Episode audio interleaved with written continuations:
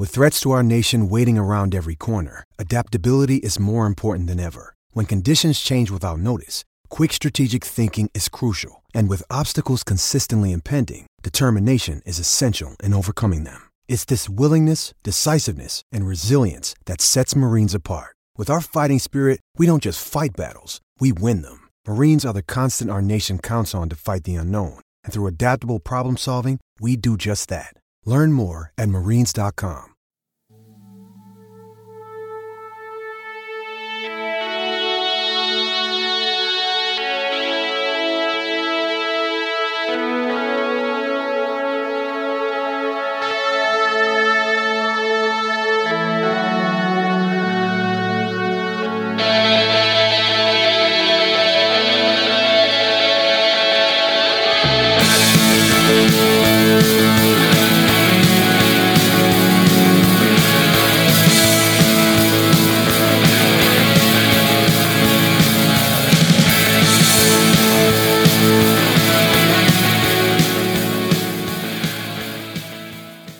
summer of 1966, Nat Young arrived in California for the World Contest. An 18 year old Australian with a hell of a lot of confidence and a beat up old surfboard he called Sam.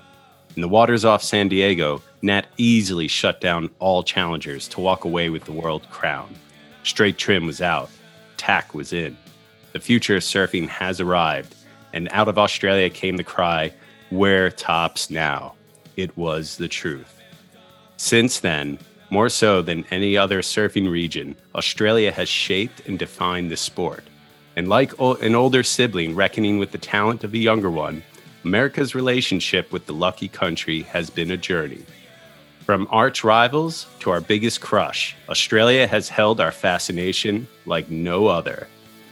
From the Encyclopedia of Surfing, I'm Tyler Breuer in Brooklyn.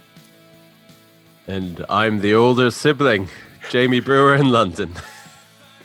This is the Sunday Joint, where we roll up Matt Warshaw's weekly newsletter for a deep inhale of surfing's past, present, and future. On this episode of the Sunday Joint, Jamie and I pay tribute to the special relationship between surfing superpower nations, Australia and America. We explore key cross pollinating moments, the competitive rivalry, and what makes this sibling relationship so impactful on modern surfing.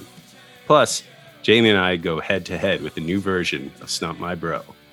The Sunday Joint is an adjacent podcast to the Encyclopedia of Surfing on the Surf Splendor Network.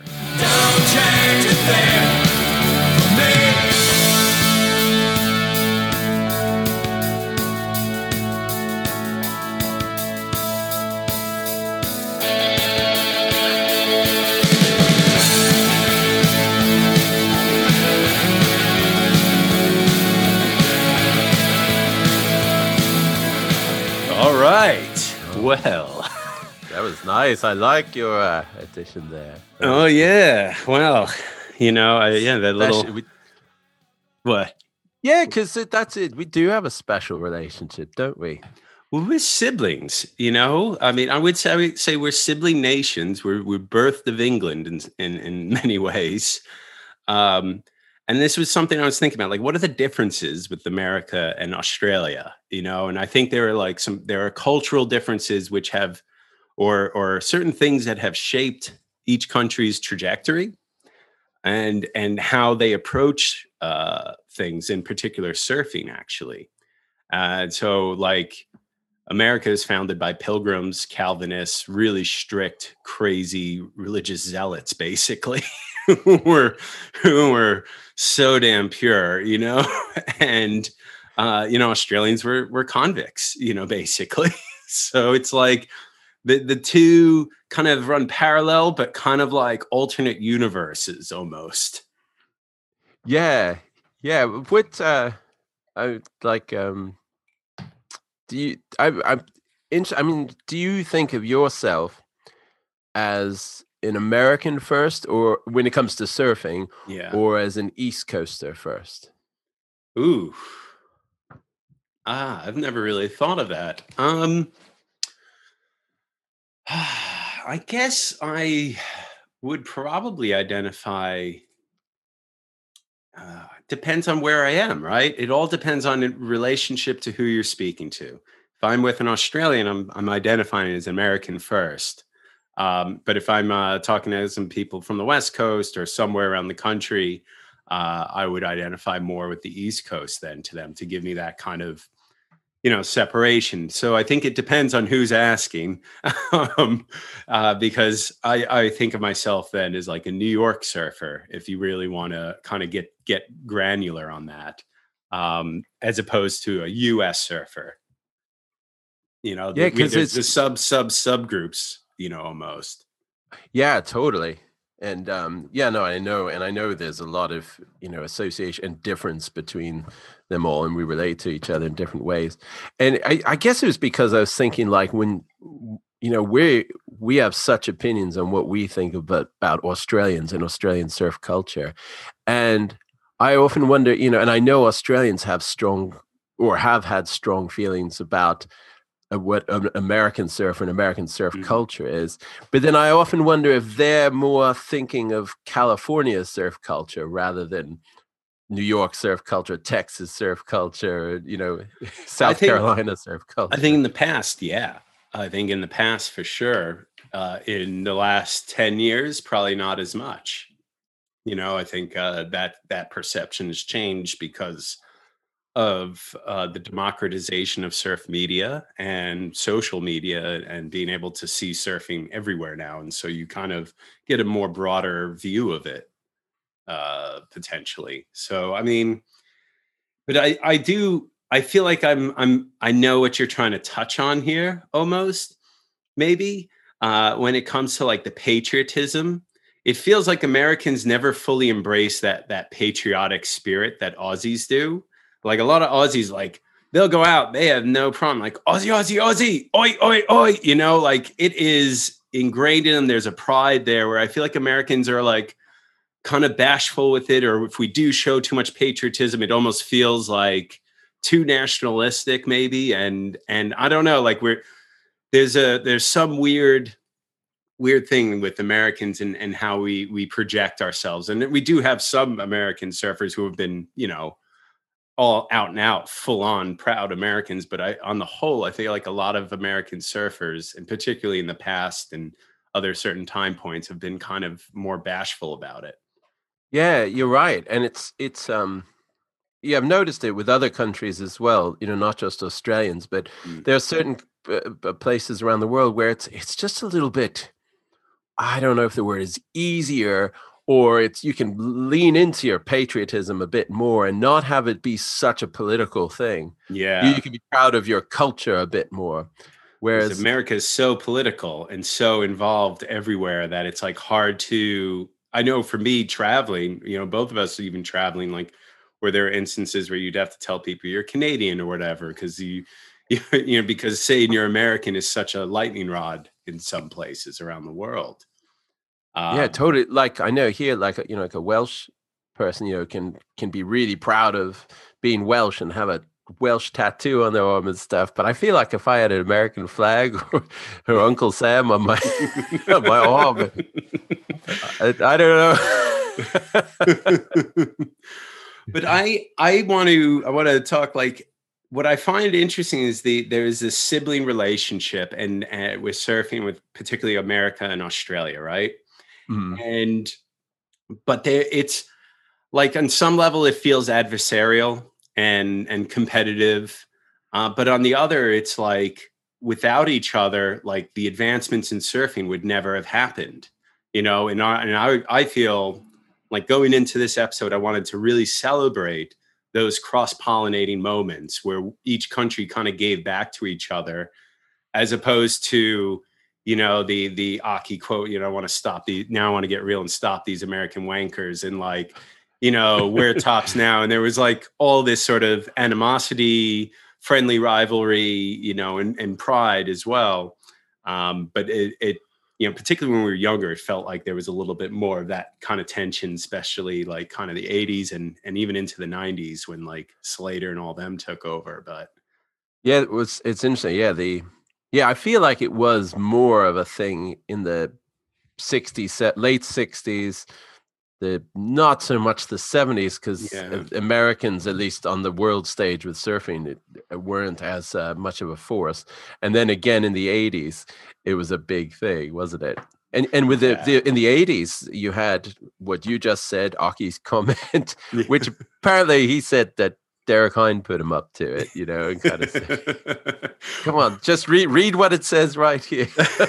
well, it's I, I actually I, I took a little bit from Matt because he wrote a, a really fun thing about this with um the the quote. He goes, "This quote had all the sincerity of Hulk Hogan ringside power challenge, but a lot of surfers on both sides took it as a real call to arms, and as a result, was three years of nationalistic strut and squawk." But there was mostly bluster, and the only real lasting impact of Occhilupo's quote was the turn internet was to turn the international sur- international surfing onto the useful new word wanker. I know. Now, um, I feel like America never really. Did, I mean, okay, when I was still living in America, yeah. we didn't say wankers very often. Like here in, in Britain, wanker is a really common term. And do, do- has that changed since I left? Do people now say wankers quite Nah, regularly nah. there? No one says wanker except for me, who Okay. you know, for for all our listeners should know, like I just ever since we were young, like I've always been fascinated with Aussie surf culture and and Aussie culture in in general. So it's always, yeah, like freaking just love it. So yeah, why? Yeah, that's I want to ask. Why? What what is it about Australian surf culture that that you love so much? I I don't know. I think part of it is like um kind of their their kind of uh the the attitude, the bright-eyed, bushy-eyed uh attitude. Um many Australians would travel and explore and kind of uh, broke new ground for surfing and finding new places uh, to surf and, and kind of spreading the seed there. The the humorous culture, you know, kind of like the slight irreverence to each other, the piss taking, the the humor, the lingo, the language. I mean, God, like I think I was primed because I was born, you know, and brought up at a certain time when America had a fascination with Aussie culture too. You know, we, you know, we were texting back and forth, and I sent you the video of the Energizer with the uh, the Australian wrestler that was in surfing the summer, you know, and he's like, Energizer, oi! One of these! One of these!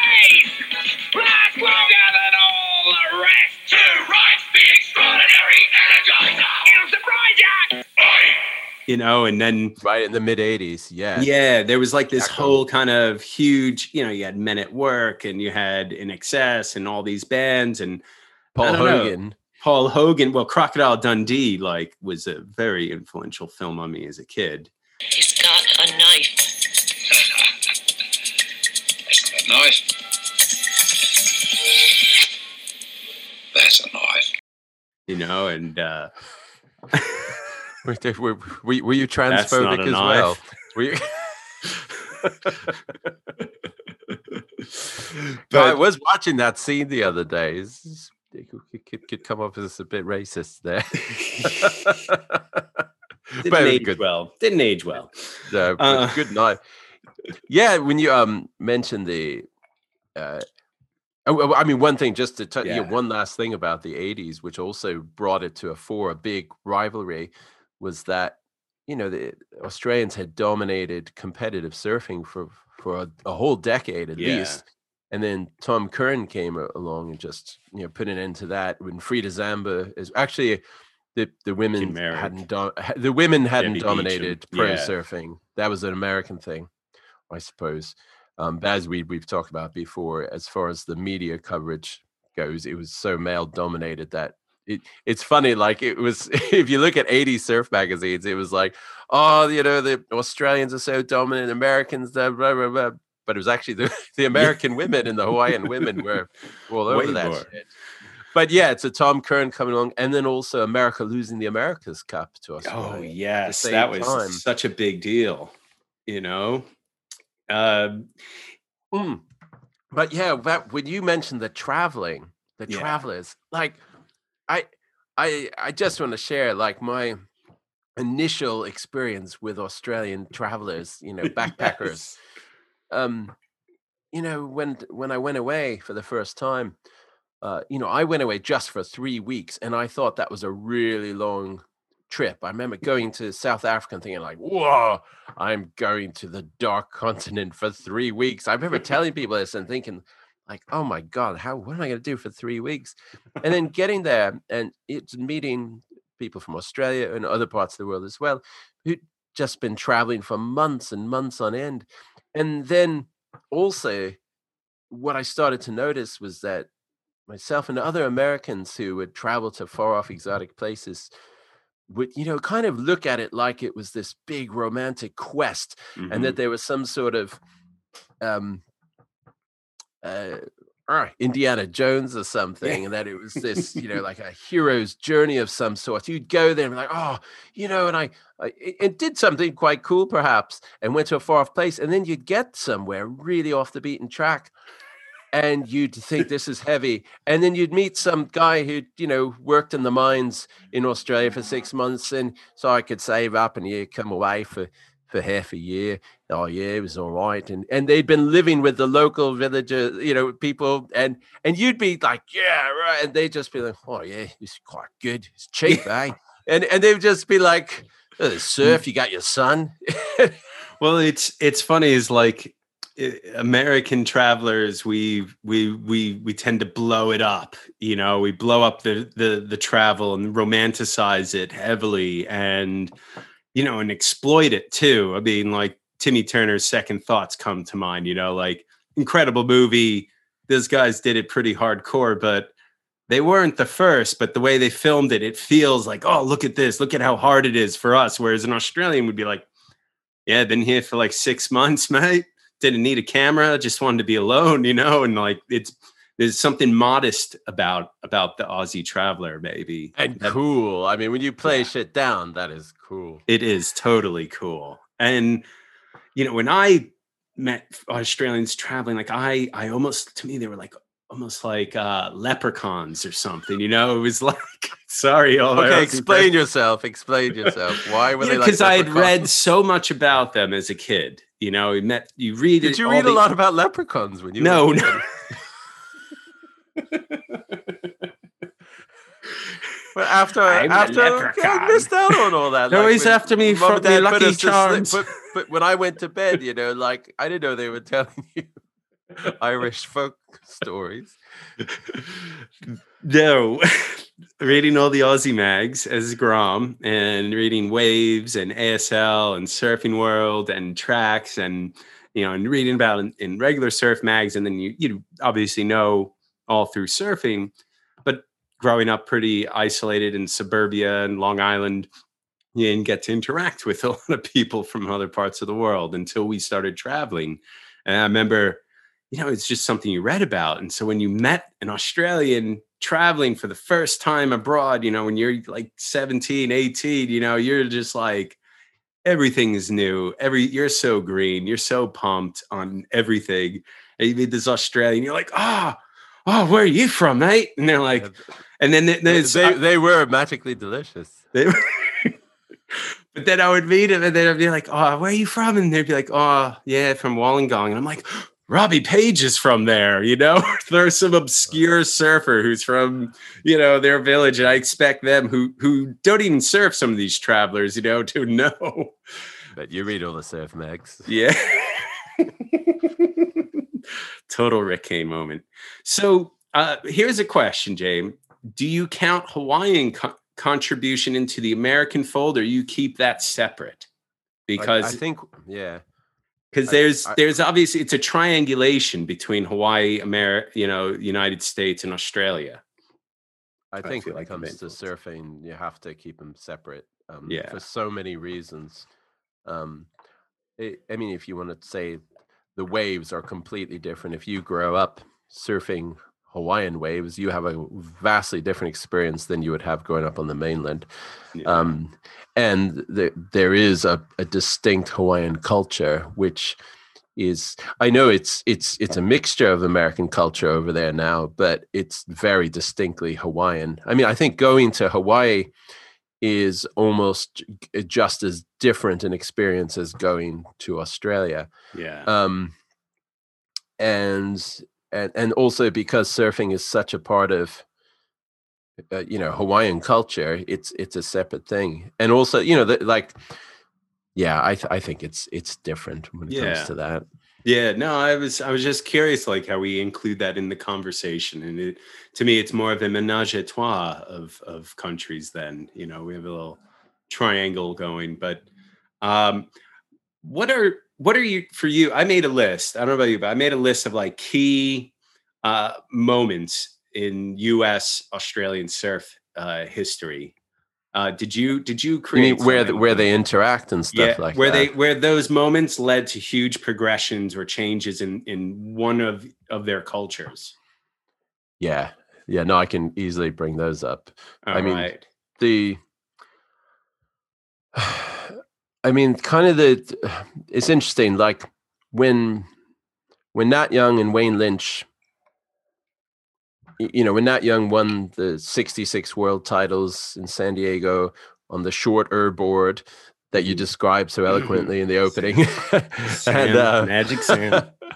um, and then also his the last scene in is the Hot Generation, I think, Yeah. the first Witzig film Yep. and then also then Wayne Lynch's photos of him on those crazy bottom turns the next year, and then uh, in Evolution, and then Bob McTavish coming over to Hawaii with the shorter boards and the V bottoms. I mean, obviously that was a main thing, which Raddick was like, whoa, and you know, changed the whole surfboard industry. But I think that it, what's so interesting is that the same thing kind of happened about 10 years earlier in reverse. Yes, the the the the the the symmetry, you know, is is beautiful in in both. Uh, I think just all throughout U.S. Australian surf history is like there's this gorgeous symmetry where one takes from the other and progresses forward, and the other kind of gets stagnant, and then vice versa kind of happens as well. Um, it's it's kind of cool. I love. Uh, what is it? I think it's called ring theory or or something like that. They do it for Star Wars. You know, the the different trilogies. They're inverse rhymes almost, and it kind of goes in those rhyme patterns throughout history for surfing. I think. Ooh, what's the uh, what's the Star Wars one?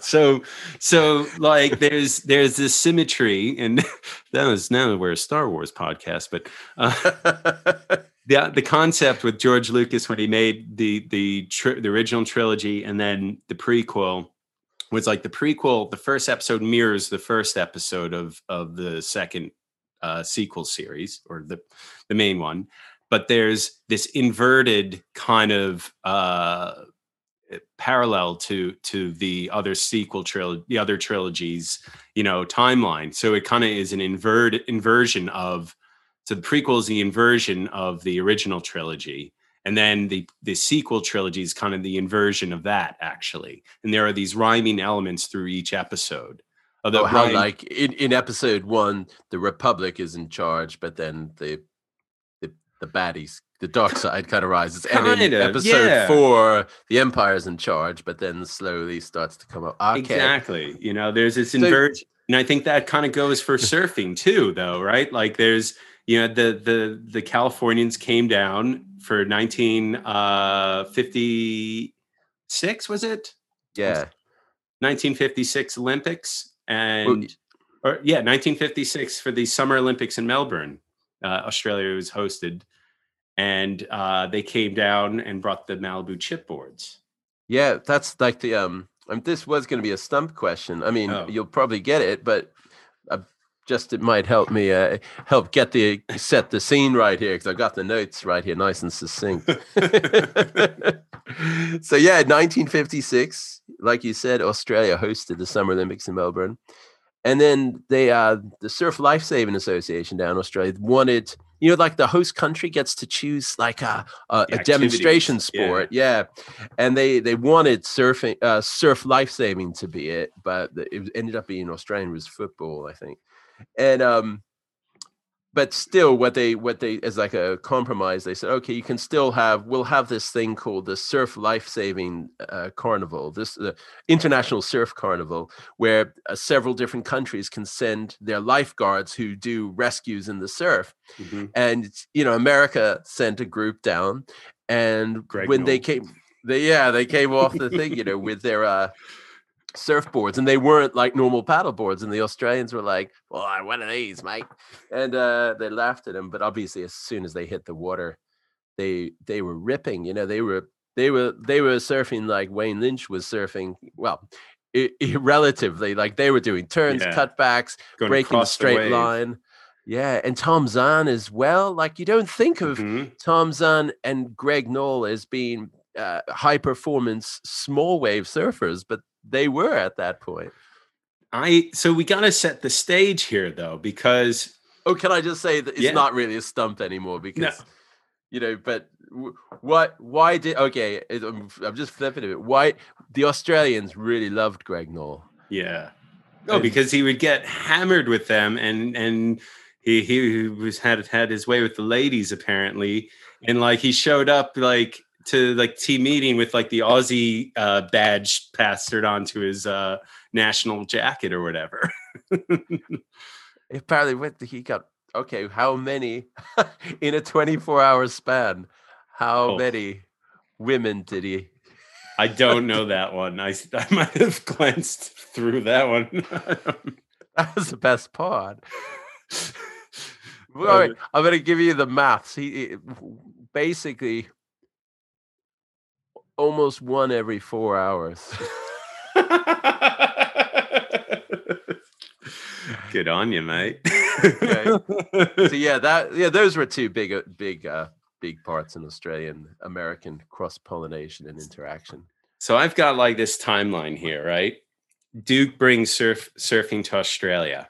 That's like huge right there. Uh, and I know yeah, it's except he's Hawaiian. I know, but it's still, you know, like he was part of the U.S. swim team, so kind of went there on U.S. dime a little bit, so it might have helped. I don't know, um, but you know, and then you know, first, you know, first woman surfer in Australia, Phyllis O'Donnell, and and then uh, he takes her surfing, but which was re- no, I'm sorry, Isabel Letham, Sorry, Isabel Letham. He took surfing, which was really I cool. think did Phyllis O'Donnell. I think she went out with. No, I, did she go out with um, Midget Farrelly or there's, there's there's a picture of the two of them cuddling up Hmm. in somewhere, but, but she was like a really she was a, a really good surfer. But in that time period between Duke's visit and the Malibu chipboard visit, you know, Australians kind of adopted the surfboard just for life saving. And they were just, you know, kind of going straight in, not really riding them. The waves were kind of difficult there to be riding those longer boards too. So, you know, they were just going straight to the beach. And then all of a sudden, you imagine like, these these Americans come with these weird looking boards and all of a sudden start going across the face. Like it would totally blow your mind.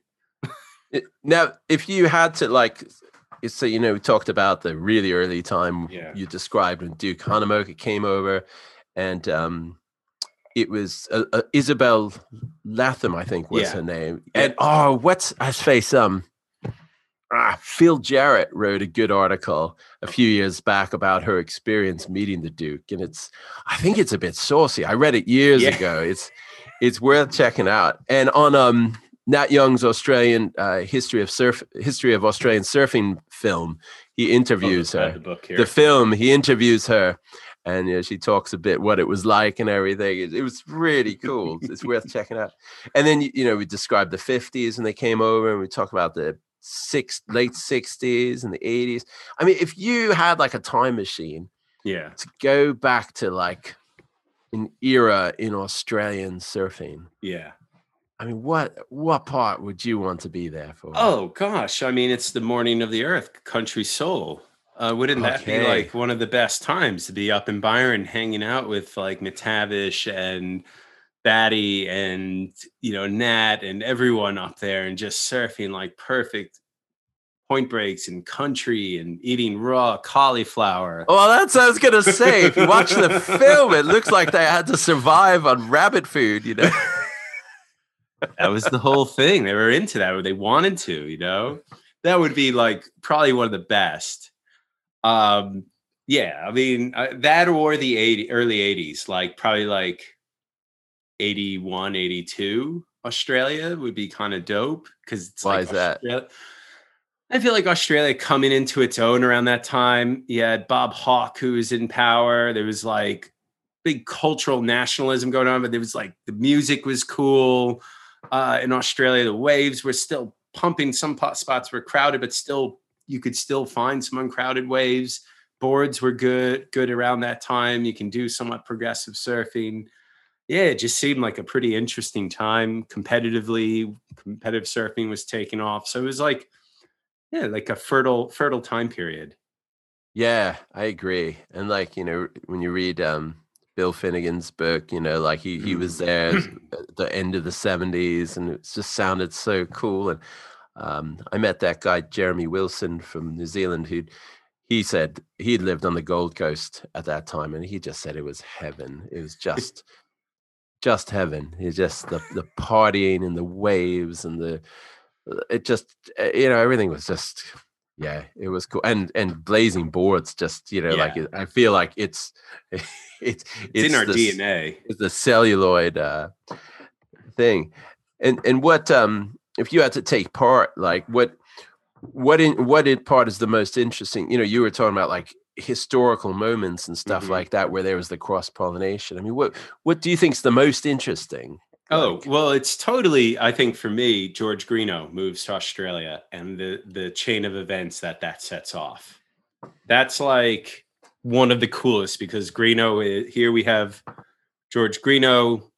Uh, you know, uh, he's a trust funder, but he uses his time by focusing on developing surfing and pro, you know, developing his fins and he was so far ahead of everyone. He was so eccentric and uh, so futuristic, eh, but also very natural and kind of, you know, the influence that he had when he went to Australia. Like he was in California, you know, and people saw what he was doing, but no one was really taking to it.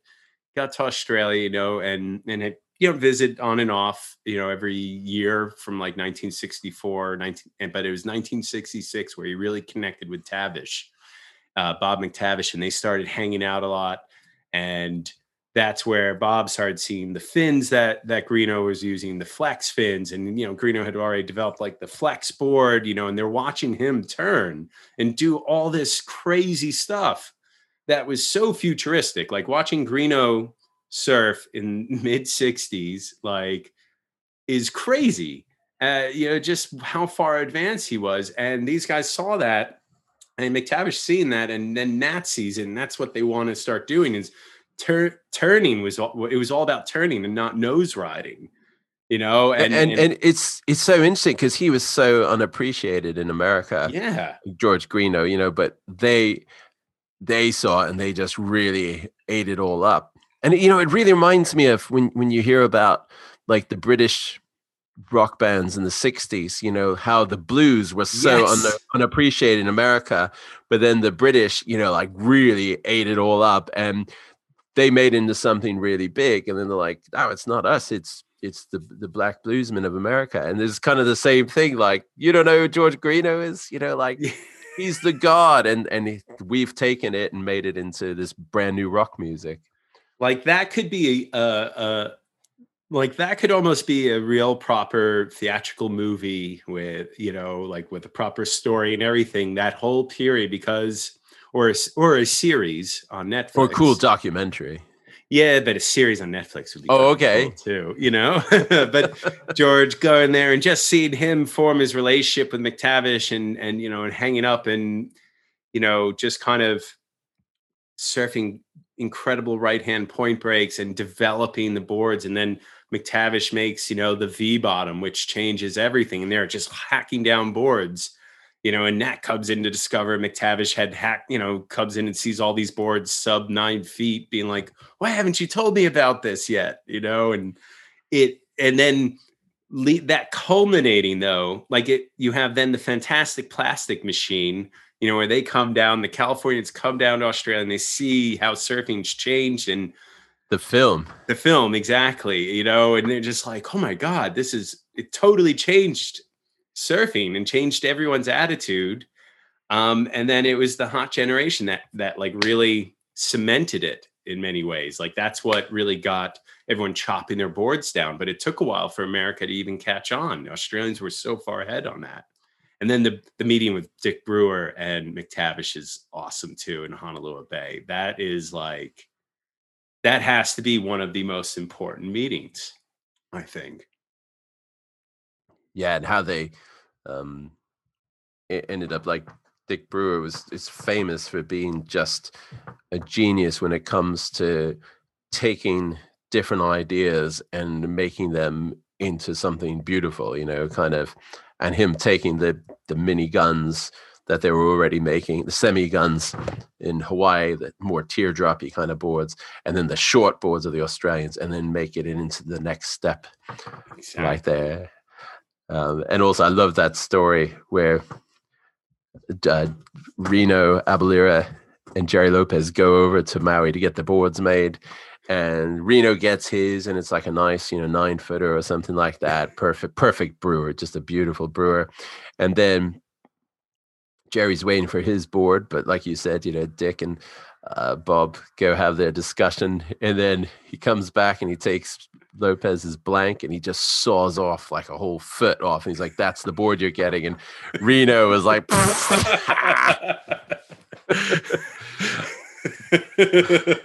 Jerry's like, "Fuck."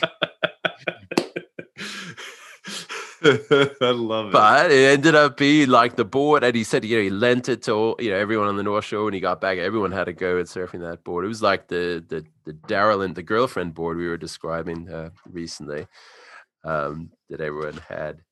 Yeah, it's interesting. The Australians, you know, when you like uh, talking about them being open minded to to change at that time, and Mhm. also this is interesting, and, and how it it kind of defines who Americans are and who Australians are. You know, in the 70s, when you were describing, especially the early mid 70s, when Mhm. the Austra- they said, you know, like the Australians had their 60s in the 70s, you know, like Yeah. it got got real hippie and back to nature in the in the early 70s.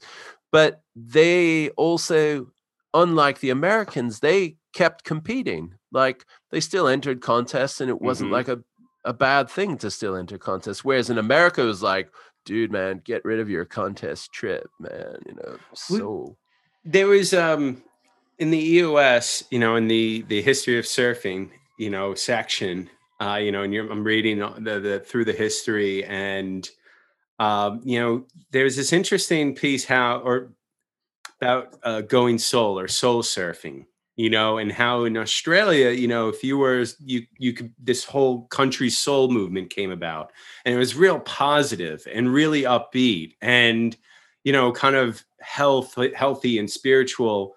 Whereas the American kind of soul in the 70s, soul surfing kind of went dark and was like, you know, black wetsuits, whiteboards, uh, localism, you know, don't do contests, contests are bad. Like it, it kind of went really negative and dark, where instead of that kind of hippie kind of upbeat vibe that you got in in Australia, you know, and I wonder what that speaks to us as a society and and people maybe.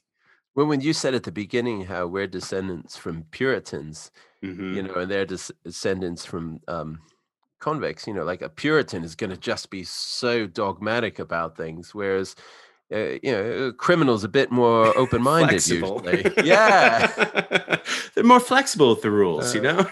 yeah, you know. Yeah, I could just see the comments we're gonna get from all Australians. We're not all you know? we know. We're just having fun. We're taking the piss, mate. Oh, well, that's it. You know, like we. I love the piss take, you know? It, it, it definitely sounds like we're starting to, you know, um, solidify a little bit of a picture of who or what a typical Australian is. Um, you know, like you know, irreverent. Um, you know, the kind of against the the tall puppy syndrome. You know, you- yes. it's not a big thing to stick out and that, that's not just australia that comes from here you know here in england it's it's so similar like you know among my friends you don't you don't brag about how well you're doing or how good you're doing. That's not cool. It's it's it's all about just you know you know kind of like being one of the gang. It's it's a bit more like that. Um but and also you know like we are just saying with the pure the the seriousness and the earnestness of americans um and and actually it's not always a bad thing you, know, you can accomplish a lot if you're serious and earnest and you take things seriously and i remember um in the 90s you know people were complaining about people in australia it, some of the older surfers were complaining that Australians didn't really care so much about uh, surf history as much as the Americans were. The Americans were more reverent Yeah, about their yeah. their old surf heroes, whereas in Australia it's- it was just like oh, you know, what it, but there are anom- anomalies, aren't there? You know, and who like uh, what anomalies? You know, can you can you think of with? I mean, you mentioned Anom- uh, Australian no- anomalies. Yeah, who? Oh, uh, Ian Cairns. Ah, yeah. he, tell he us thinks about nothing Ian of talking about himself and and and his, you know, how great his accomplishments were. He, I mean, Hmm. like I would say, like the bronze Aussies in general were kind of like they're they were anomalies, especially Peter Townend and Ian Cairns. Here are here's another cross pollinate. Here are two cross pollinators. Oh, that's a way. big one. Yes. you know those two busting down the door competitive you know really injected that high performance surfing in larger waves. So that's one give back of the australians to surf culture and american surfing. But then they gave us the asp world tour they brought on with man on man surfing. They didn't invent it. That's peter Drouyn, who also gets credit for that pollination. But they brought it into mainstream competitive and made it the, the, the main format uh, they created the priority buoy, got rid of all that. But then here's the real kicker: they start the NSSA, and tr- they're they're traitors to their country, move to America, and then raise Tommy Curren, who comes back to break the Aussie dominance of the the world tour. And Chris Frohoff. And Chris Frohoff, but Curren is like, you know, the golden child, who then in turn influences Kelly Slater, who then is like, you know, he paves the door for pays the way for Slater. You know, it's like really fascinating that that kind of twist in the history, you know. And I'm curious, like I because I'm not Australian, I don't know. I'm curious, and uh, if listeners would love to comment on this, you know, what do you think of PT and Ian Cairns and and what they did for like American competitive surfing? You know, it do you look at them as a traitor? Do you look at them as like you know people who turn their back on your country, or do you look at them as patriots who just were doing a good thing? I'm curious. Yeah, I remember reading about, uh, from Peter Townend's point of view, I think it was definitely, I think it was a job opportunity that had come up. I think. Yeah. Um, I forgot there. Um, and it, it's very interesting what you said about the bronze Aussies, how that was almost un-Australian in a Yeah. way, like what they were doing. Although Pete Townend always had like a real sense of humor about Yeah, it. Like yeah. he took it seriously, but he also thought it was quite funny. but but not not Ian Cairns. He took it seriously. He did take it seriously. So seriously, he wrote two books about him, his life. Yeah, his book, his life had to be put into two books. Have you read them? No, but I'm just I like I'm sorry. Like George Washington didn't even have two books, you know, in his biography. Come on. Oh. but yeah, yeah, that's okay. That's a bit of an anomaly. I mean, I always thought that, like, I, and the thing is, when I say anomalies, it's just going against certain stereotypes or preconceived notions. I mean, Mhm. Andrew, we we talk about being irreverent, Yeah. and Andrew Kidman is irre- irreverent, but also very earnest as well. Like, yeah. Yeah. incredibly earnest and taking things very seriously. Um, and, and as a result, has has uh, created a lot of positive change. You know, you, I- you have to be that way.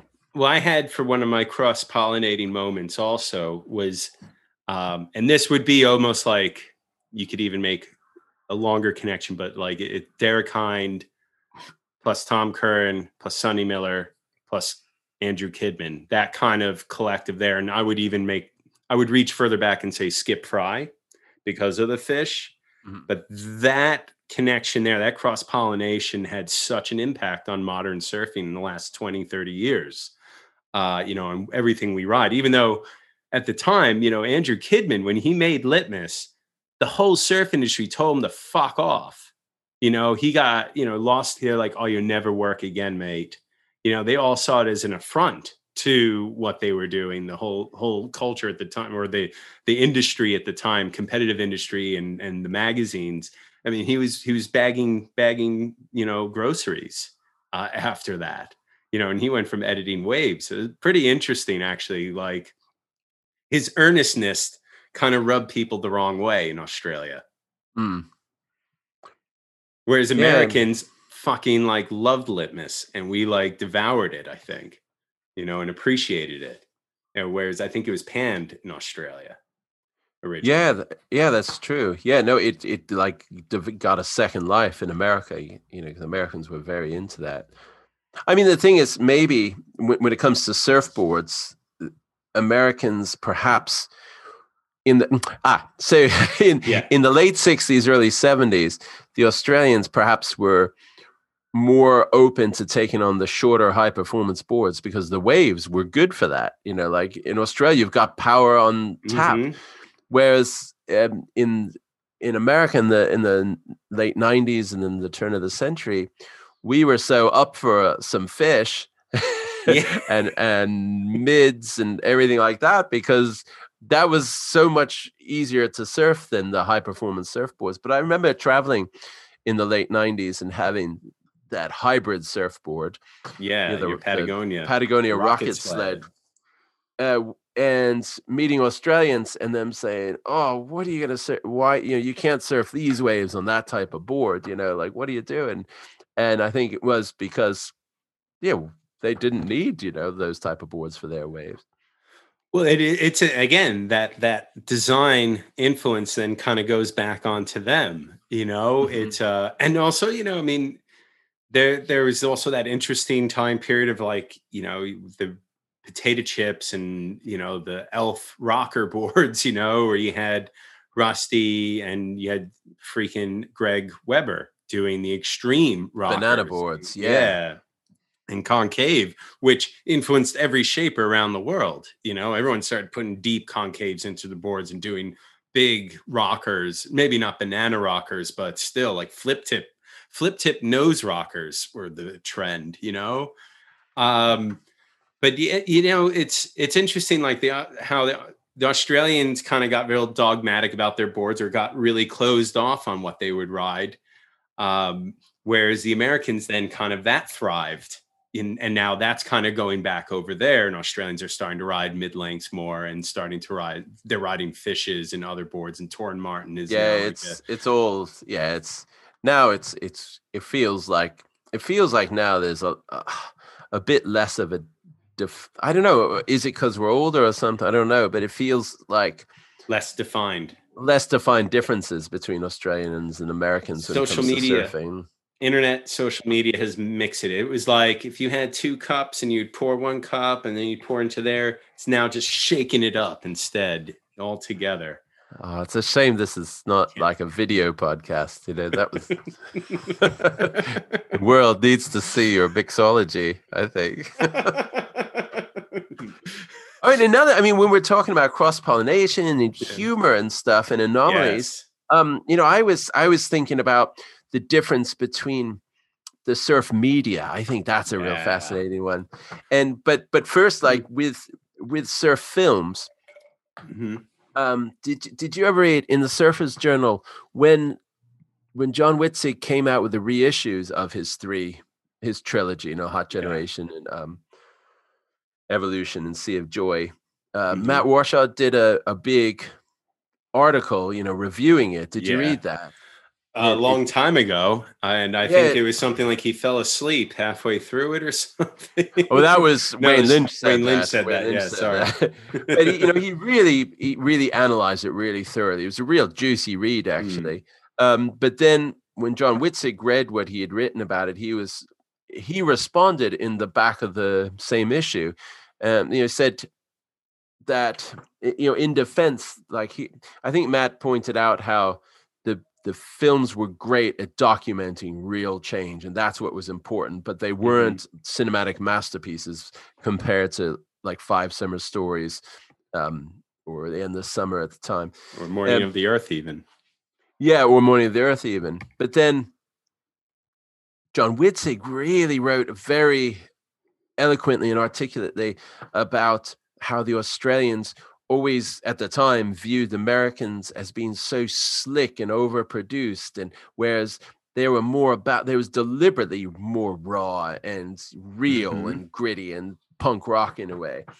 Um, and so it's interesting comparing the surf films that way. And then I started to think about eh, uh, when it comes to humor in the films, like which, which was the um ah oh god, this is really bad.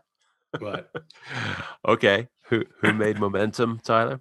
Oh, Taylor S- Taylor Taylor Steele. Steele. Taylor Taylor that. Swift. You were going to say Taylor Swift, weren't you? No, I, I for some reason the, the name completely eluded me because it's so ubiquitous, Brain so fart. legendary. Um, but which film was it where they um you know made all the the comedy sketches? And I mean, I guess you did it in a lot of the films. You know, the the the the show was the, show. like the big one where he like really produced like did the really nicely produced skits, you know, where they he invested money in everything. Yeah, that was yeah, and they were funny and they were really en- Yeah. entertaining and stuff. But then you know when we recently you know saw um you know Free Scrubber and uh, Postcards from Morgues, you know Mhm.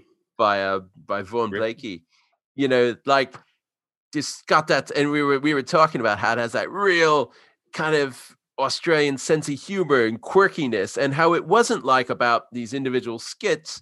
It was just like silly throughout in this weird way. And I was saying, oh, yeah, it really reminds me of the Australian movies like Bunyip Dreaming and uh, stuff like that. And then I'm like, hang on a second. Was- and, and, I was thinking, and like Kong's Island, yeah, all those Jack McCoy. Australian humor- Jack That's McCoy Jack humor. McCoy.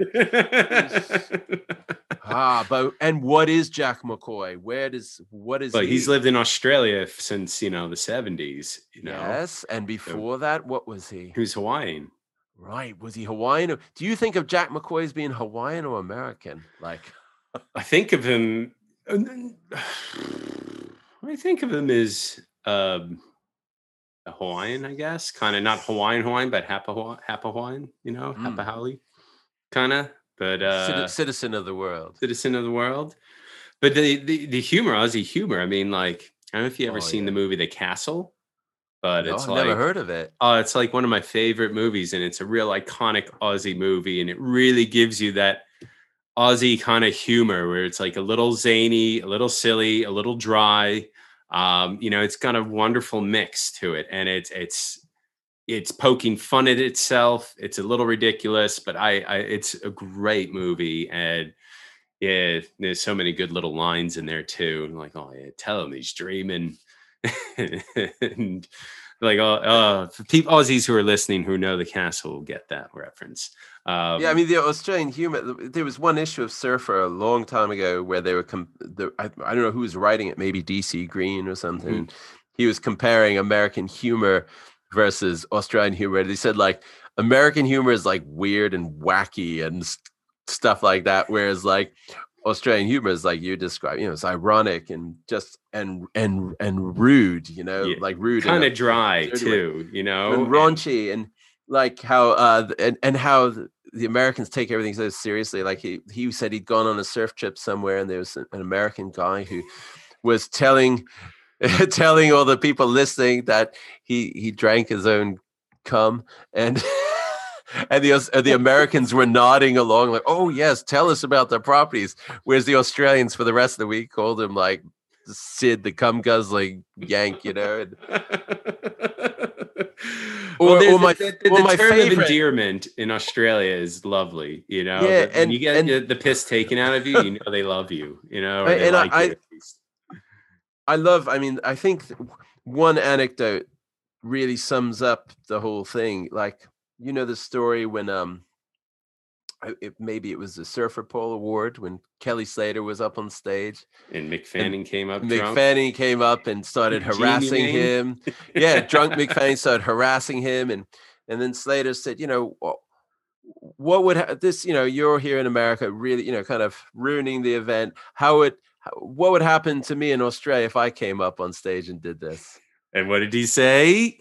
Said, I know "You get is." laid, and it was just, and that's just, that's the sense. You it's just like y- you know, like let's not take this so seriously, you know, like and think on your feet as well. Like that's what I would couldn't imagine, you know, like meeting Australians and, and British actually as well, you know, like just the way they could think on their feet and just nothing could phase them, you know. And, and I thought that was brilliant of Mick Fanning.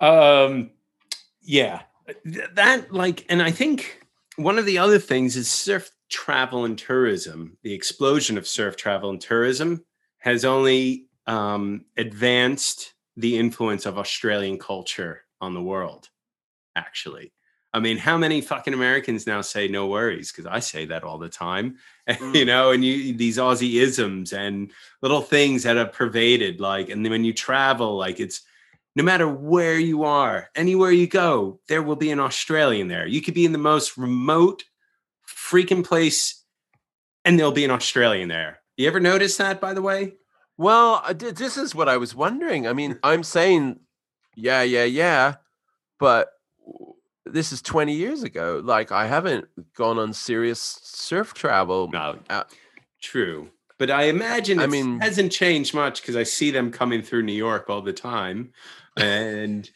you know but uh but on top of that you know lots of friends who are australians who i you know i'm in the know a little bit but i just remember like i mean i went to a surf spot in in sumatra someone drew on a map for me you know like drew on a napkin how to get there like that's like i someone drew it on a napkin i went to this spot i didn't know where i was showing up i show up in this town after three days of traveling overland you know and get get to this and you, I remember you made the little film about it, and you were filming yourself. Yeah. and it was like you were. It sounded like you were going in into Syria or something like that. Yeah. Like really heavy shit. Now, it felt heavy for me. It's me. It's me being Amer- very American and dramatic about it. Overly dramatic. That's the thing. Americans are overly dramatic. I think many of us.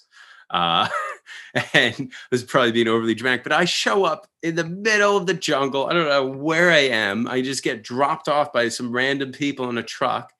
And who's there? It's a father and son from Queensland, you know, and they're like, "Oh yeah, mate, how you going?" You know, and oh, we're just having uh, brisket and coconut mashed potatoes. Come and join us, you know. And you're like, know, it really like you had to really readjust and to to this new reality, and that we weren't like these swashbuckling uh "Oh God, people that we thought we were. You know. it's very humbling meeting Australians, and then you're like, "Oh, I want to do it like that, you know, and and get it, go to London, get on the pound, save up money, and then keep traveling, and then come back to London, get on the, you know, that was like that during my twenties. That's what I thought about. I wanted to be like an Australian, you know. so you I'd could always- come back to America and brag about it. Totally. absolutely. well, what? Okay, so you know, we've started to talk about what aspects of American we have in ourselves. I suppose.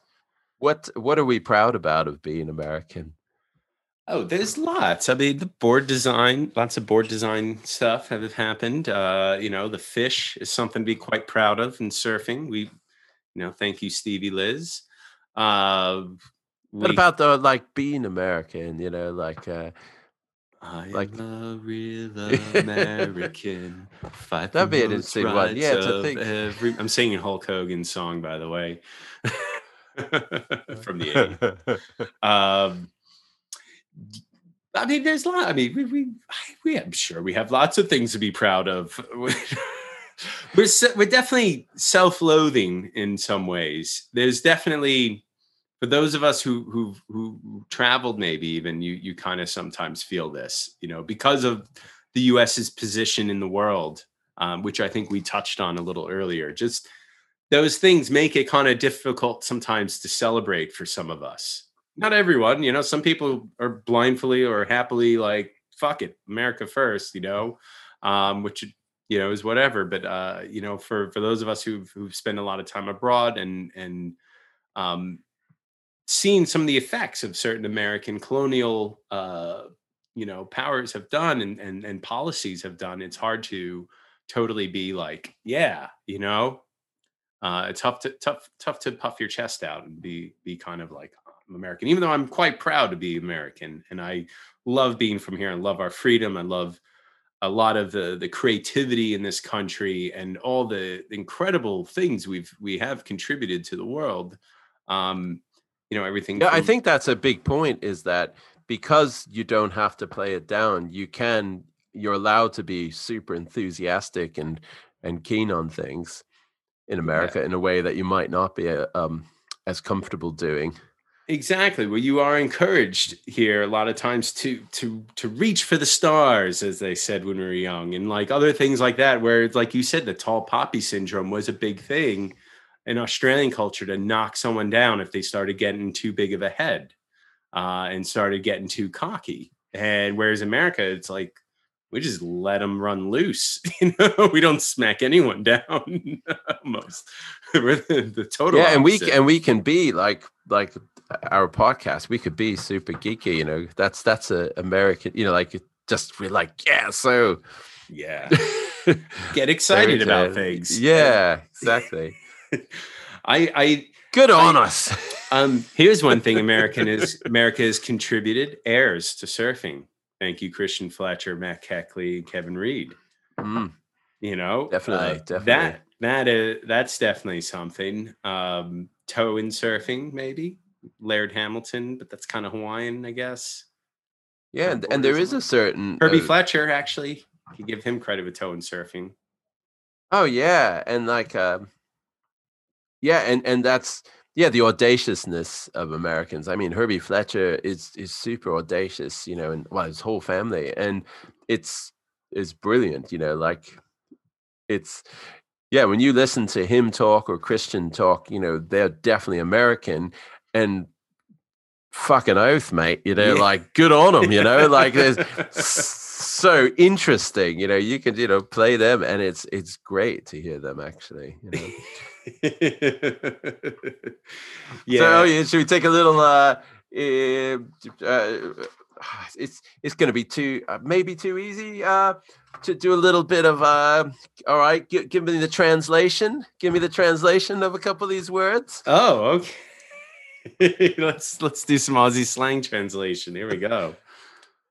what's Uh, your do you do you have a favorite you you love you got a few good ones don't you a few Well, I love saying "How's your pie?" How's your Here's pie? your pie all right is that okay so let me see if I can work that out. So, how's your how is your pie? Does this mean um like your pie is your face? Is your face your pie? And if, how is your pie? I mean, how is it going? Is that what it means? Well, I uh, to be honest, like it's from a surf movie in the '90s called "How's Your Pie." It came in like waves, I think, as a free DVD or VHS, and and then it was like you and like I think it means like "How's your meat pie?" Like how, how how's your pie? like pie's good and well, and then it's taken on a meaning of you know like how you going? Like yeah, good. But I think I kind of made that more myself made it more into how you going as opposed to I think it literally is like how's your Oh, pie? s- so it's a cross pollination Yeah. hybrid. It's not a real Australian term. Because when I met every Australian, I'd be like traveling, I'd be like, oh, how's your pie? And be like, love my chicken curry pie, mate. You know, like, And you're like, don't you get it? don't you get it? Okay, all right, okay. That's I just learned something today. I thought that really was a genuine Australian expression, idiom. I thought it was an idiom. Uh, All right, it's uh, yeah. All right, what's uh, okay. So when I was listening to Derek Hynd tell the story of his Hmm. losing his eye, Yeah. um, and then waking up in the hospital, and he was getting a pash from the nurse. Yeah. And afterwards, I went and asked a lot of British friends, what exactly is a pash? Because I thought, whoa, the way he made it sound like she was giving him a wank, but uh, that's not what it is. It's a Do you know what a it's a kiss? Yeah, Yes. a snog. A snog. Ding, ding, ding, ding, ding. What's a What is- snog? what is a kiss? Alex, I'll take 500 Australianisms. I'll take Australianisms for 500 okay. Have you got one from me? Of an Australianism. I've got Um, a list here. I'm sure you just go down the list and see? Yeah, yeah, go can do down- go down Okay, your I'll list. just I'll go down the list. All All right. right. All right. What does bonzer mean? Uh, like It's- kind it's of not- out there, crazy kind of bonzer going, going nuts. No, it No? means really cool, wonderful. Oh, yeah. And that's why, you know, you know how the story about how the Campbell brothers uh, came up with the name Bonzer. Tell me. Ah, I thought you knew this. So when they came up, you know, with the Bonzer design, the fin design, which was not just a fin design, it's a it's a way of being. And um, It is. I, I'd really like to surf a Bonzer, but I've only had one wave on a Bonzer ever, so I can't really say I know what it's like. Anyway, they were obsessed with the Australians and the Australian way of surfing. That they were they had big Aussie crushes, and they wanted to surf like they saw them surfing in Morning of the Earth. And their dad, when they were trying to come up with a name, the dad said, "Well, why don't we? You know, you guys love Australia so much. Let's get you know, let's pick an Australian word." And they went and they found Bonzer, and it means just like great, you know, wonderful. Great. Oh, all right. There's our Okay. history lesson for the day. Um, this one I remember when I started surfing, it was probably more common, and it was in a it was in a translation article that I read. Uh, to, to go tropo. Oh, yeah. It's like going kind of going kind of insane, going out there and like uh, off the edge a little bit. There you go. Yeah, they Yeah. quite often use it like if someone had gone away traveling, just went a bit crazy. I'm like, gone tropo. Yeah. Uh, this one politically incorrect term. I know Jed Smith uses it ironically quite a bit. A bogan. Uh, it's uh kind of like what we would call a redneck almost, like kind of That's- yep. backcountry Yep. hick. Uh, uh, Huey. Oh, well, it's the Australian surf god, of course. Yes, it's what they call the It's ocean. Yeah, Huey. To Huey to pick up the swell, mate. Oh, Gotta make a gotta make a sacrifice to Huey. Uh, well, I think I'll end on this good one. What is uh, spitting the winkle? oh my god, why did I forget this? Because that's from something too that we watched. Oh my gosh. Um going and take a piss. No, it's it's pretty horrible actually. It's Oh.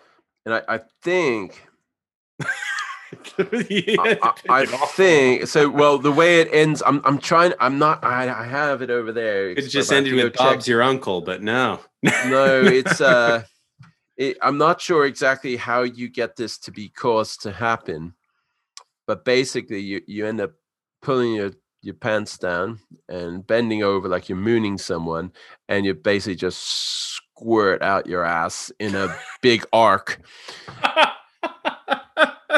And I don't know if it's diarrhea or if you do a bit of an enema first. I don't know. Uh, Well, I would imagine someone- an enema, you know, because otherwise, you know, it can it's too uh irregular, you know, you can't predict it. But an enema, you can kind of predict when it's going to happen, at least. True, but I think it could be a bit more exciting and fun and special if it's if it's unpredicted, you know, like a good swell.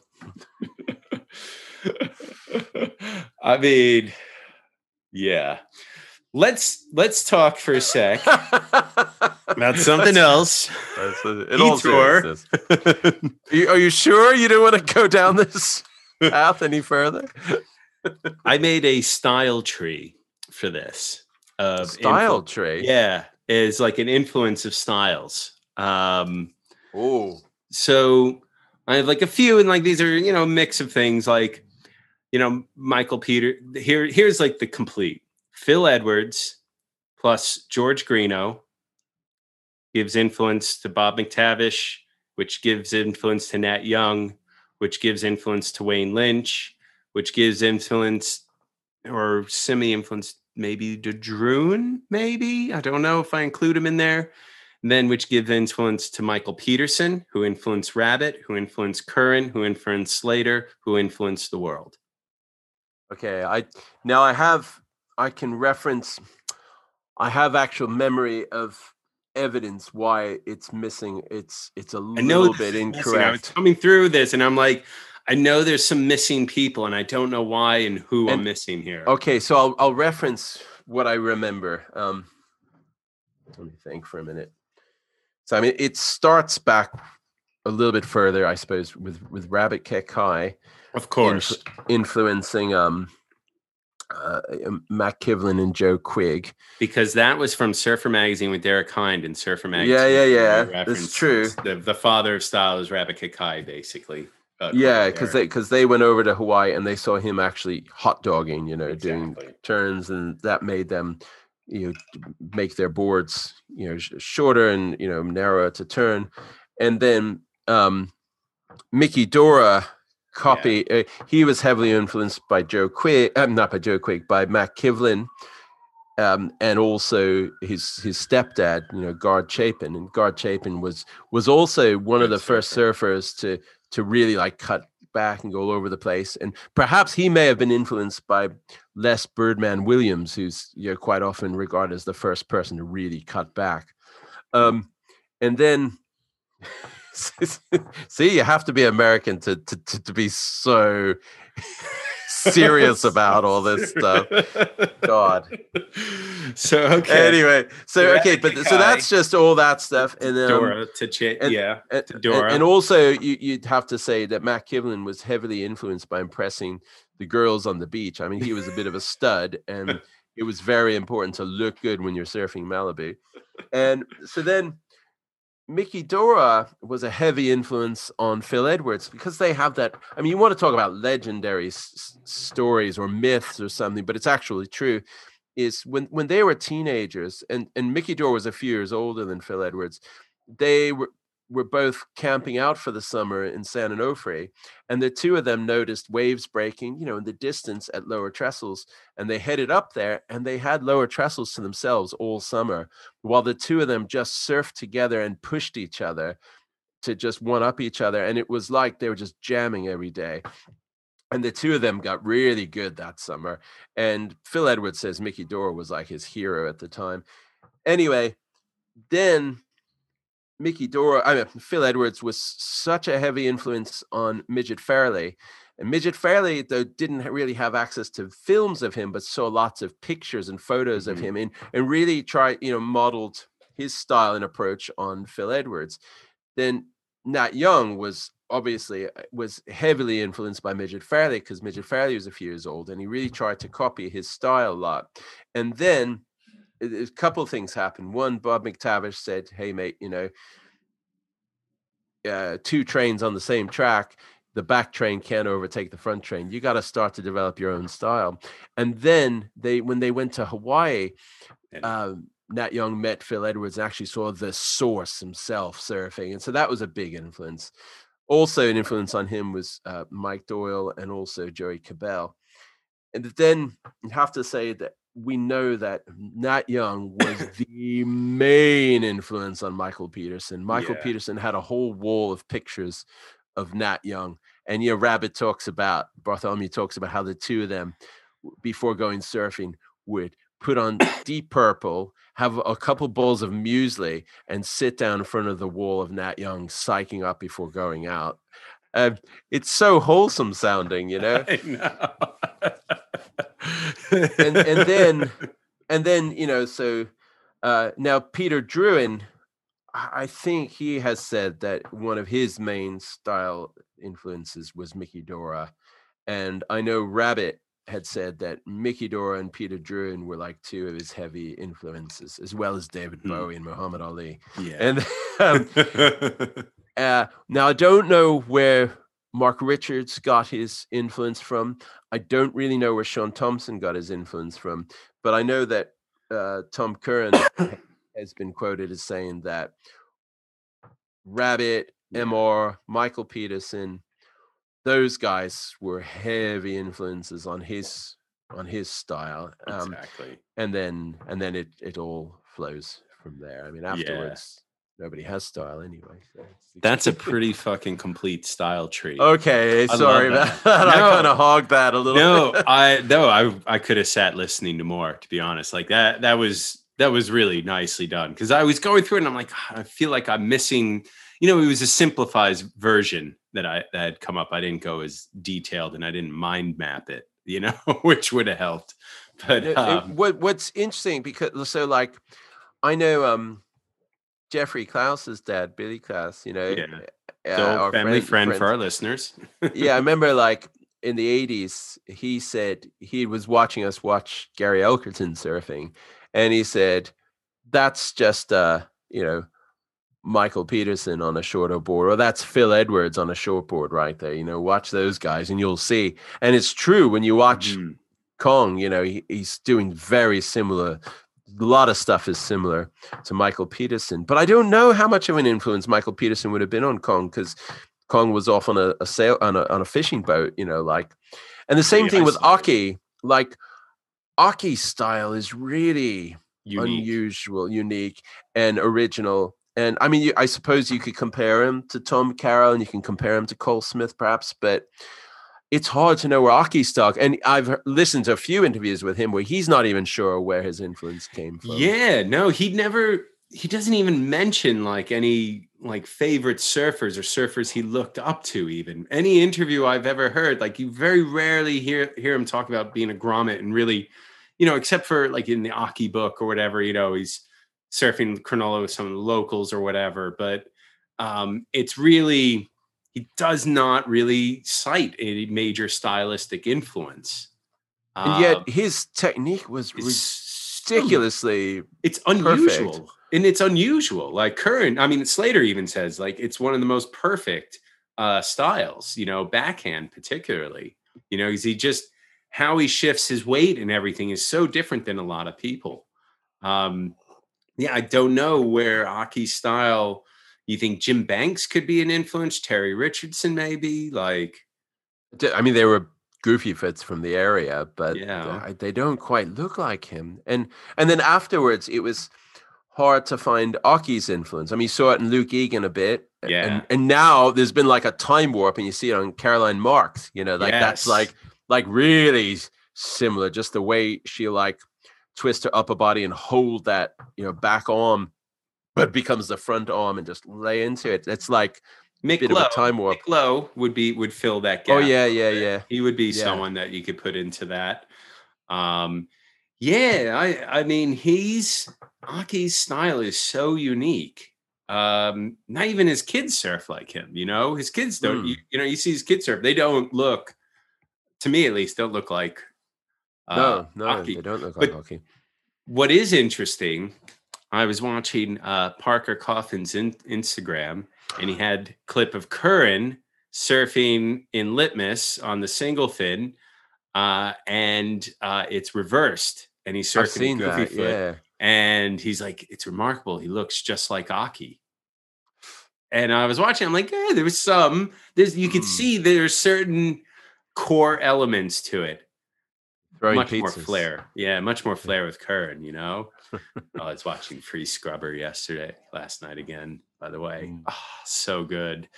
Um, that was that was like my my my tree, my little style tree that I Mm. I, I kind of figured out. I would be curious to see like a board tree uh, of influence, also, uh, like kind of the influences of Australian shaping and and back and forth on on U.S. shapers we didn't go too deep into that. I mean, we did we touched on McTavish and Brewer.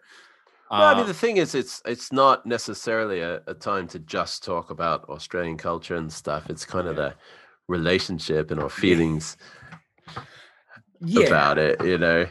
and it's like some of my best mates are Australian, and the, the humor and the there's there's something I don't know. There's something about God. We sound like so such weirdos. I think. Why? What are you about to say? Well, there's just something about Australians I just get along with. For some reason, I just feel like I get along with Australians easier than Americans. You know, it's just, and I've befriended a lot of Australians here in New York. You know, and you know, and I've I've always been kind of grav, you know, my friendships have gravitated towards that. Like, so it's it's funny. Like, yeah, I don't know, and I've always still like love anything Australian and Australian movies and yeah. Uh, I'm definitely an Aussieophile, and I love Too right. Too right, mate. Fucking oath. Uh, Energizer, oi! So, like, I feel like I want to give you like like a sentence or something to say and see. Can you talk Australian? How to speak Australian? How to speak Australian. Salad. Oh yeah, mate. Yeah, right. I'm doing it really bad right now. Sorry, butchering butchering the accent. Uh, here here's here's a really fun. No, I'm not going to use that. Actually, I was going to say a joke that is. Oh, yeah. not, not okay. Yeah, Uh, afterwards. Yeah, people can pay extra for the premium subscription and get uh, all the uh, outtakes that are not cool. But you know it's um what's interesting is still competitively um you know doesn't feel like there's as much a rivalry with australia and america anymore especially now with brazil uh becoming like the dominant kind of surf nat- nation it's interesting like it feels like the two countries have kind of you know we're still competitive don't get me wrong but it doesn't it doesn't feel as nationalistic as it used to Hmm. um, even though we have the surfing in the Olympics and maybe it'll well it'll feel more like that, but it just doesn't feel like there's that rivalry um, that used to be there. I mean, even in the '90s when the the Americans, the Seppos, oh, there, here's a great term, Seppo. How have we not even talked about that? Ah, yeah, yeah.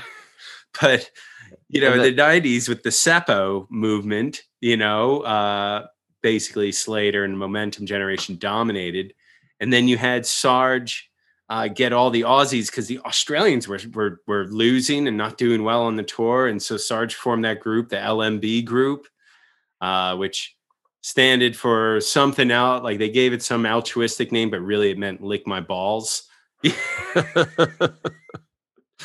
You, you could try to dress it up however you want, guys, but we know the true meaning of your LMB group back in the 90s. Um, I but, guess that's uh, the thing. Back then, you, you, other countries didn't really have as many. Um, surfing hadn't uh, developed in, in in as far as the sport goes on a competitive, competitive level. level. Yeah, you know, at the time, two. it was still mainly Americans, Hawaiians, Australians, and I mean, not even really South Africans. You know, it was.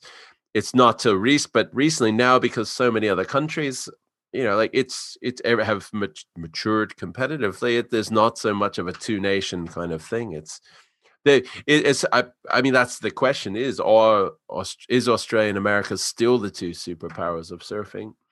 I think Australia still still is, even though they they may not have like well, they have Jack Robinson now and Ethan Ewing are pretty good, but they're not like at their peak powers yet. And Julian Wilson is promise on unfulfilled. Oh, what about the women? I mean, you have But uh, Steph I'm- Gilmore, you have no, Tyler women- Wright, you have I'm talking on the men's side at the moment right now because that's where they're struggling is on the men's side. There's a little bit of a they're they're missing that that top, you know, the the the, the big boys club, you know, like I guess like the Mick Fanning, Joel Parkinson, you know, kind of how they dominated that side of it. Women's side, like, oh gosh, are you kidding me? Tyler Wright, Steph Gilmore, there's so much, so much talent coming out of there still, too. Um, so no, yes, absolutely. But in the men's side, it's really uh, kind of interesting seeing how Australians, I think, are doing good. Americans are like you have great surfers, but they're not really fulfilling uh, a lot of their promise. John John, you know, is is Hawaiian, Hawaiian. Yeah. technically, you know, and Kolohe last year got you know pretty close, and and Kanoa Igarashi's like he's Japanese, he or he flies under Japanese banner, even though he grew up in you know Huntington Beach. So, I mean. Are they still dominant, Griffin Colapinto? No, I mean, I mean, I'm not even just talking competitively. I'm more talking about the actual culture. Or is Australia? It, uh, it's hard to say. I guess maybe surf surf culture is, is so dispersed now, so Mm. maybe it's not as much of a need for a superpower anymore. And Well, it's not like- centralized. it's not Yeah, and- centralized anymore. That's really what it is. You know, there's no centralized surf media really, except for the WSL. You know, and that's yeah. So maybe this is, you know, this is like a, I don't know if the term is memoriam or or what have you. It's a, um, it's to kind of an um, autopsy of no. it has been a bit of an autopsy, I suppose.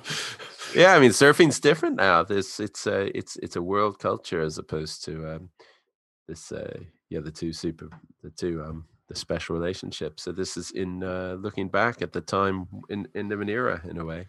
So we got to talk quickly. Seppo. All right. So septic tank yank, that's the term that we are called by the Australians. And some of you might remember Surfer Magazine then running a, a competition in the early 90s because we were tired of being called Seppos and having this derogatory name or term of endearment uh, directed towards us. So they come up with Vickies. That's Oh, awful. It's so bad. Short for convicts. Yeah. Yeah, because it was like supposed to be short for convict. It's to be some way of putting them down. And but that's the thing. They, there was a couple. The things Seppos evolved so organically because Yeah. Australian rhyming slang, you know, comes from Cockney rhyming slang in London, Mhm. where you know, like so, like a Noah. Do you know what a Noah means? No. It's a shark. Now, why does Noah mean shark?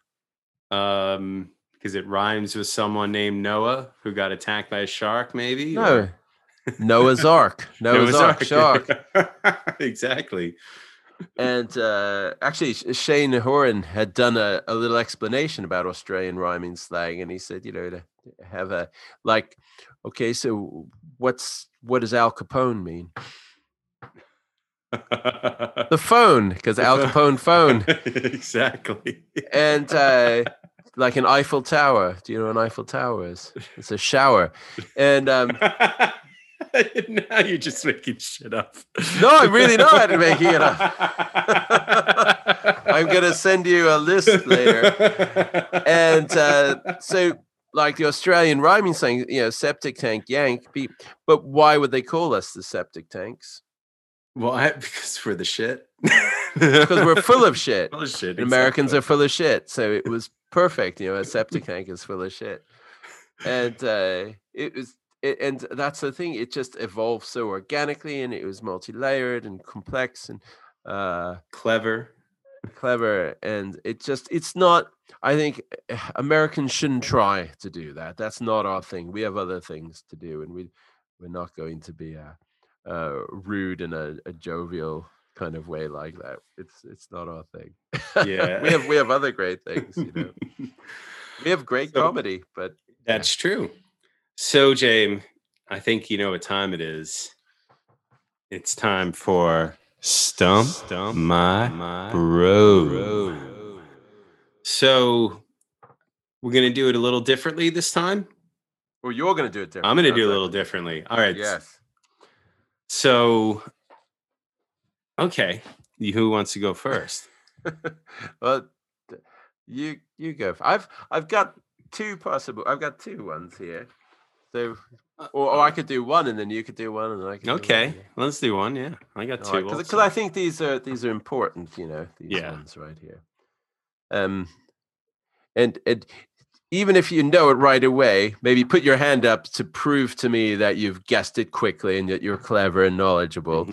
but maybe don't into. But I'll give the whole thing so that anyone Yeah, playing at home can. Yes. can do enjoy it. Yes, Uh. you too can play at home. Stump my bro, the home version game.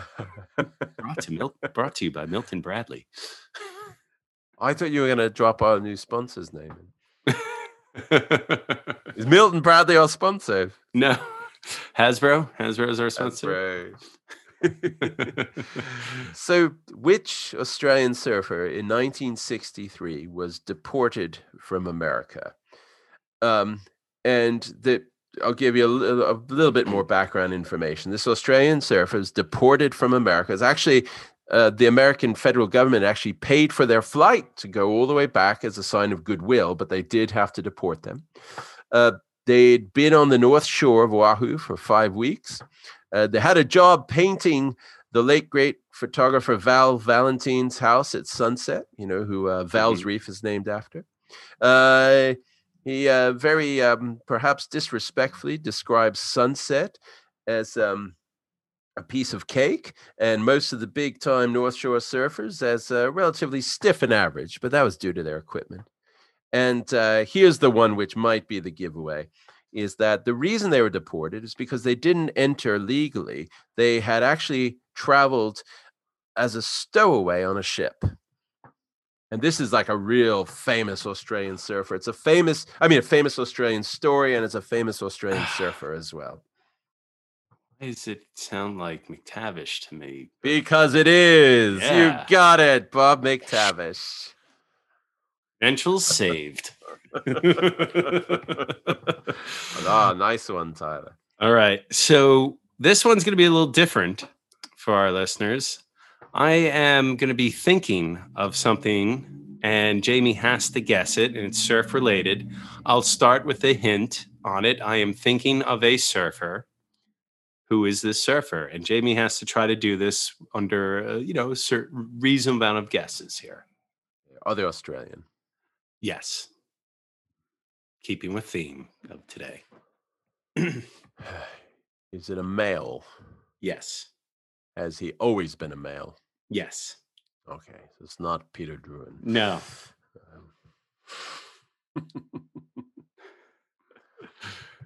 Now, I I'd love to I'd love to just see if I can just get it without asking any questions, but that might be a bit boring to listen to.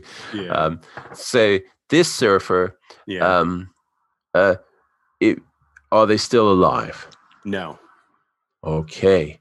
Um, uh, if they had been alive, would they be older than 60? Yes. Would they be older than 70? I think so. Okay. Um, did this surfer live past 30? Yes. Okay. Did this surfer live past 40? Yes. Did this surfer live past 50? Yes. Okay. Okay. So there wasn't uh, like uh, Bobby Brown or Kevin No. Brennan or anything like that. No. um, uh, uh, um, was this surfer um, like ever like considered the best in Australia? No. Okay. Um, was this surfer um, ever like a top? Com- still like a significant competitive surfer. No. Oh. Was this surfer um, a publisher of surf magazines? No. was okay hang on a second then um so okay so like a, a baby boomer surfer who is not a top surfer was this surfer a surfboard shaper Yes. uh, was this surfer uh, gordon woods No. no okay was um grah. was Want me to give you a hint? okay Okay. Uh archetypal, backslapping, hard drinking, surfy of the 1950s and 60s. Jack Bluey Mays, or backseven of the fifties and sixties. Yep. Surfboard Hard. shaper. Uh, Joe Larkin. Yes, you got it. Okay, all right. Nice one. Was pretty recent. I mean, he's definitely would have been in his Yeah, seventies. yeah. He recently, in 2017, I believe it was that he right, and like uh, Terry Fitzgerald shaped for him. And, uh, Everyone did. Everyone, everyone got shaped for him. He was a real cool guy. Like he wasn't. He wasn't a, a hippie or- or cutting edge, but he allowed them all just to to kind of do their crazy thing. You know. Yeah, real partier and hard drinker. And John Schultz got to hang out with him, a friend of ours. uh, got to hang out with him, you know, a few years ago when he was visiting uh, Kidman down there and just said he was like the best. And he did come through New York actually, too. What Uh, for? Uh, I think just a tour, you know, just doing like a some sort of tour. I think uh, Chris Gentile from Pilgrim invited him or something, or he was coming through, and like they did like a whole thing with him at Pilgrim. So Oh, it was pretty neat. Yeah, yeah. So that was that was one of, one of my questions. Uh, well, I'll do one and then you do one. Then okay, all right. we'll do a bit of back and forth. Oh yeah, all right. Uh, yeah, what does that mean? yeah. uh, by, the way, uh, by the way, we were when we were talking about the Aussie humor. We I can't believe we didn't mention Mad Wax. By the way, Mad Wax. how about great. this, real quickly, just to add on to our topic? Let's just talk about real quickly. Australians gave us like kind of the surf industry. Quick, Billabong, Rip Curl, the big three. Australia gave us those companies. Mhm. Fucking like for how many years? No one's no one compared to those guys really, other than Gotcha, really, and Hurley. Yeah, but Hurley was uh, came out of OP? Billabong. Yeah, maybe and, uh, OP. OP Well, and, Pia blew it. You know, Yeah. Pia could have could have been uh, those guys, and, and Yeah. wasn't. You know. So so had to had to bring had to mention that. Uh, I can't believe. thi- thi- by the way, all the listeners are gonna be like, "How did you miss this? How could you miss this?" No, we missed. I mean, like, okay, So what what were your what what are your favorite Australian surf comics? You know. Oh gosh, I mean, God, Gonad Man would be for me the Yeah, sentimental. from Mark favorite. Sutherland's Mark Gonad Sutherland's Man. so good.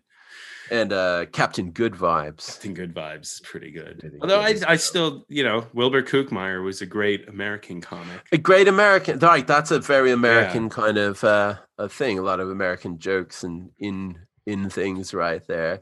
Yeah. What's uh, yeah, and and and tr- interesting. Like Tracks magazine when it was in its heyday was so different from all the other surf magazines, and that's another thing. Rolling Like, Stone, heavily influenced by Rolling Stone and the whole wide world, whole wide, whole Earth catalog. Yeah, Those and it was on influences. paper. It was newsprint. It Yeah. was um it's like when I ordered that 1980 the Tracks magazine when Tom Curren won the world title for the first time. I was so excited. And then I got his paper and I was so let down by it. Uh, I thought it was gonna be like a real beefy magazine. And but it was it was very interesting and very uh, very different from a normal. It was like ESM but Mhm. like really irrelevant and raunchy yeah. Really? Yeah. uncomfortably raunchy. Okay. Oh, I mean, you read it now and it's like, oh god, it was in the eighties. It had it it had it had stepped over into an area of uh, cancel culture, like where it needs to be.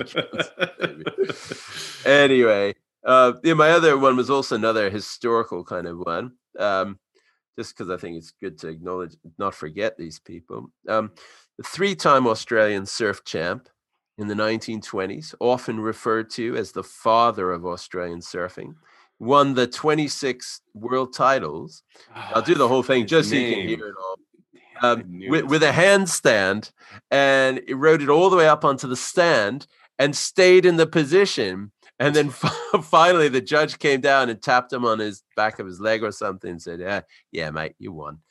And um, and he, he was kind of I, I- think drew kampion described him a bit like a woody guthrie in the way that like nat young you know when when this this when this guy was dying in hospital nat young would visit him in the hospital in the way that bob dylan would visit woody guthrie in hospital and i know when i first started surfing he was Hmm. still alive and he was he was still like you know like i knew about him right away and in the history of australian surfing Snowy McCall. Oh, sorry. I'm, I'm Oh, just- ye- well, anyway, he he he was interviewed, and he he actually on the EOS website. There's a great uh, little bit of that interview on there as well. And yes, Tyler, who was it? Snow, is it Snowy McAlister?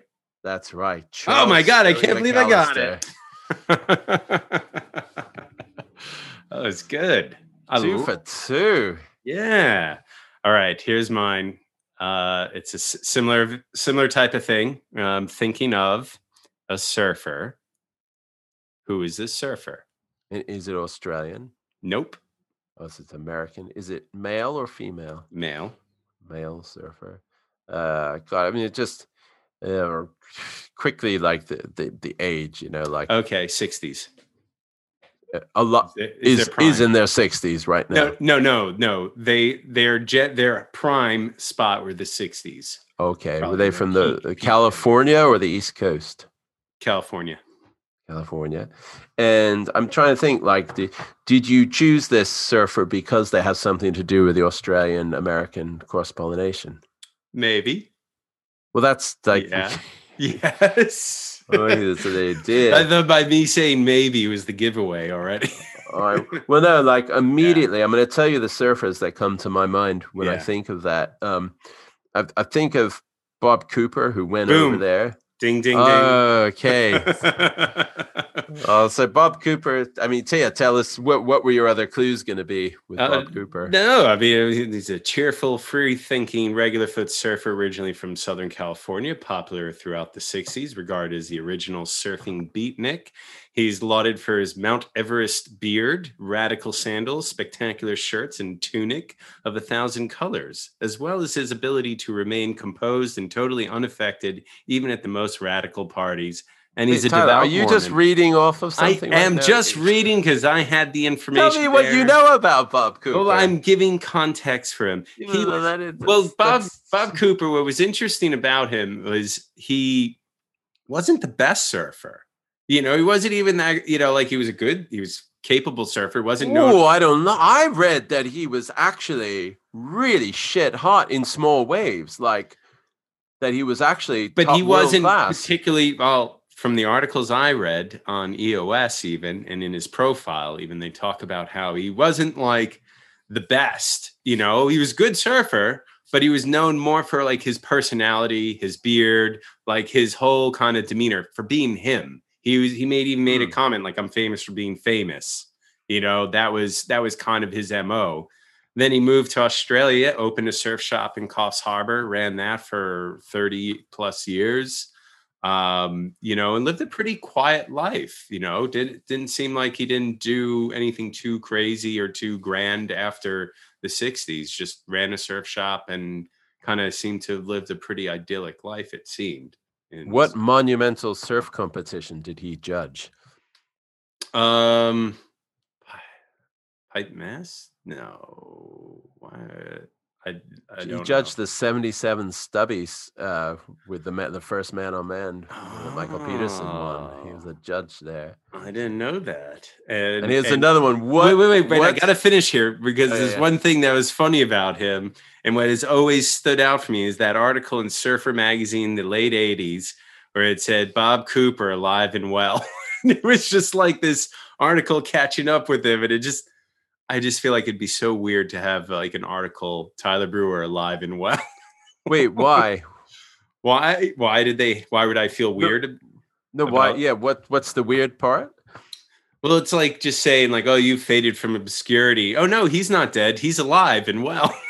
Oh, I see. It's kind of like Well, what was funny is that. Bob Cooper at, at that time was probably younger than Our you are now. I you know. Tyler Breuer alive and well, not dead. And uh, all right, who wrote that article? uh, Matt Warshaw. I think it's Derek That- Hynd. or- I oh, think. really? Or maybe it was Matt. Walsh. I don't know. It's Derek or Matt. He it's one of those two there. and what was the name of the um? So the he didn't actually create the first prototype for this, but he then ended up, I think, shaping this model. It was uh, uh, John Peck's model, a surfboard, oh, I know what it is. and it was a very rude name. Like I don't know the rude name, but I know it was one of the first asymmetrical boards. He had like one of Bob Cooper had one of the first asymmetrical models. Well, well, what it was was they had the um the stringer was offset so that the fin wasn't digging into the stringer actually, Ah. and uh, but it was it was called the penetrator, oh yes. which- which is great because Bob Cooper, you know, was famous, you know, a Mormon, and you know didn't have premarital sex, and uh, but he, he heartily enjoyed shaping the penetrator. I think we have to end on that one. well, uh, that has been the Sunday Joint, uh, the uh, adjacent surf podcast, the Encyclopedia of Surfing. Uh, and it is a Surf Splendor podcast. And Jamie, uh, that was fun. It was a long one too. And um, gosh, And this was a, a bit of a new thing for us because this one wasn't based on an actual Sunday joint. This was just stuff we'd found in the um in the encyclopedia. Well, the thing is, it's all the Sunday joints are littered with Australian culture and Australian surf, so we might as well just make a whole thing about it, and it's one of our fa- favorite topics. So we hope all of you listeners enjoyed, and we will catch you next time. You.